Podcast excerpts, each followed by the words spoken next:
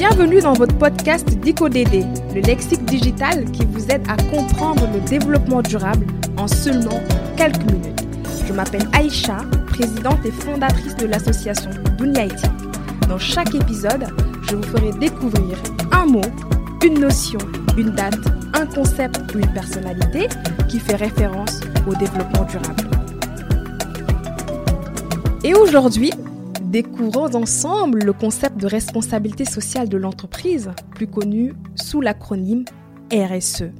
Vous avez certainement dû entendre en parler dans les médias, dans les débats publics, de façon très conceptuelle, sans en connaître forcément les origines, les tenants et les aboutissants. Pour mieux appréhender ce terme, je vous propose donc de remonter un peu l'histoire pour connaître ses fondements. Qu'est-ce donc la RSE La RSE, pour le comprendre, il faut se dire que c'est le concept dans lequel les entreprises sont tenues d'intégrer les préoccupations sociales, environnementales, économiques dans leurs activités et dans leurs interactions même avec leurs parties prenantes sur une base totalement volontaire. Mais vous demandez certainement à ce moment précis, pourquoi impliquer donc les entreprises dans cette démarche écologique Et qu'est-ce qu'ils ont à faire là-dedans? Et c'est là où ça devient intéressant. Car ce choix d'impliquer les entreprises dans cette démarche de RSE n'est pas en effet anodin, puisqu'il s'inspire grandement de l'époque post-révolution industrielle, où les entreprises étaient confrontées à une crise d'image à cause notamment des répercussions néfastes de leurs activités économiques sur l'environnement et la société. À cette époque post-industrielle, dans les pays dits développés, selon des penseurs de la RSE comme Jean Pasquero, des émeutes éclataient de partout dans les quartiers pauvres. Des rivières gorgées d'hydrocarbures prenaient feu. Des automobiles dangereuses étaient mises sur le marché et de nombreuses discriminations devenaient juste insupportables.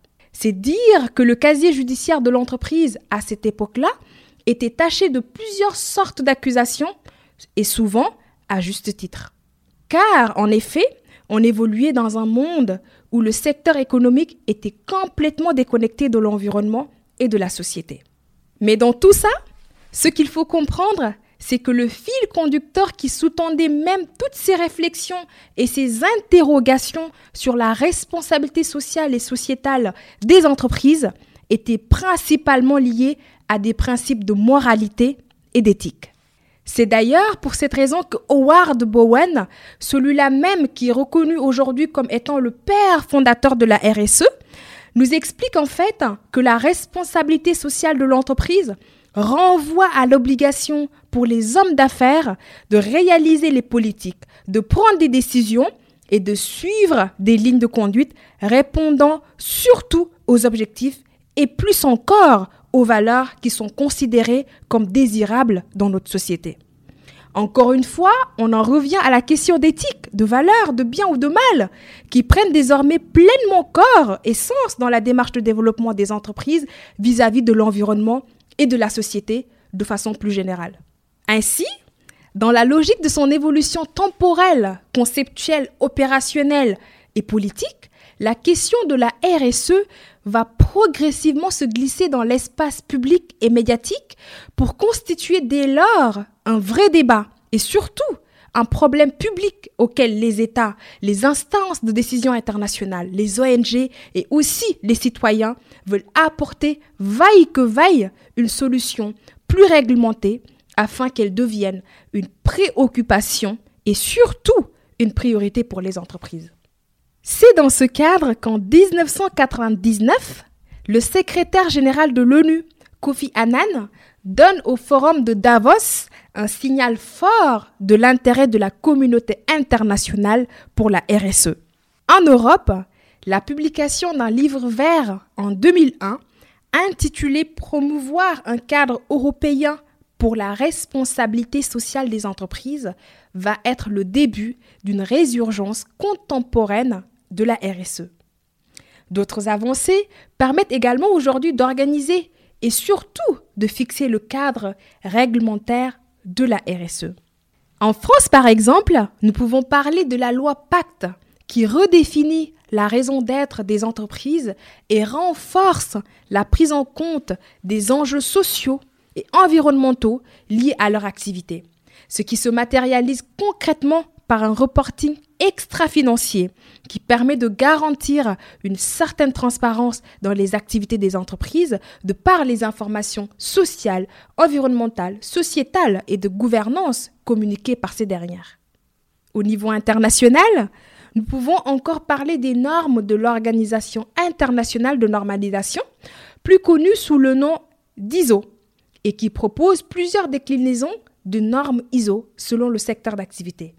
Ainsi, si la norme ISO 9000, créée dans les années 1990, s'occupe des questions plutôt liées au management ou à la qualité, la norme ISO 14000 va plus s'intéresser aux questions environnementales. Par ailleurs, pour être à un niveau plus englobant, nous allons avoir la norme ISO 26000 qui aujourd'hui est au cœur des préoccupations de base même de la RSE. Elle va ainsi s'intéresser aux questions liées à la gouvernance de l'organisation, aux droits de l'homme, aux relations et conditions de travail, à l'environnement, à la loyauté des pratiques, aux communautés, au développement local ou encore aux consommateurs. Pour finir, nous pouvons alors dire que le parcours de la RSE est encore loin d'être un succès définitif, malgré les nombreuses avancées notables. Même si les réalisations accomplies au niveau international et la dynamique globale laissent croire que le triomphe de la RSE n'est plus lointain, ou en tout cas dans les pays les plus portés par le développement durable. Retenons donc qu'une entreprise qui pratique la RSE va donc chercher à avoir un impact toujours positif sur la société tout en étant économiquement viable. On en est arrivé au terme de ce podcast consacré à la RSE. J'espère seulement que ce numéro vous aura permis de comprendre l'origine, l'évolution, le sens et surtout l'importance de la RSE pour un développement durable. On se retrouve pour un prochain numéro. D'ici là, portez-vous bien et surtout, prenez soin de vous. C'était DécoDD, le lexique digital consacré au développement durable, proposé par Media en collaboration avec Dunia IT. Un programme disponible sur votre plateforme préférée et sur tous les réseaux sociaux.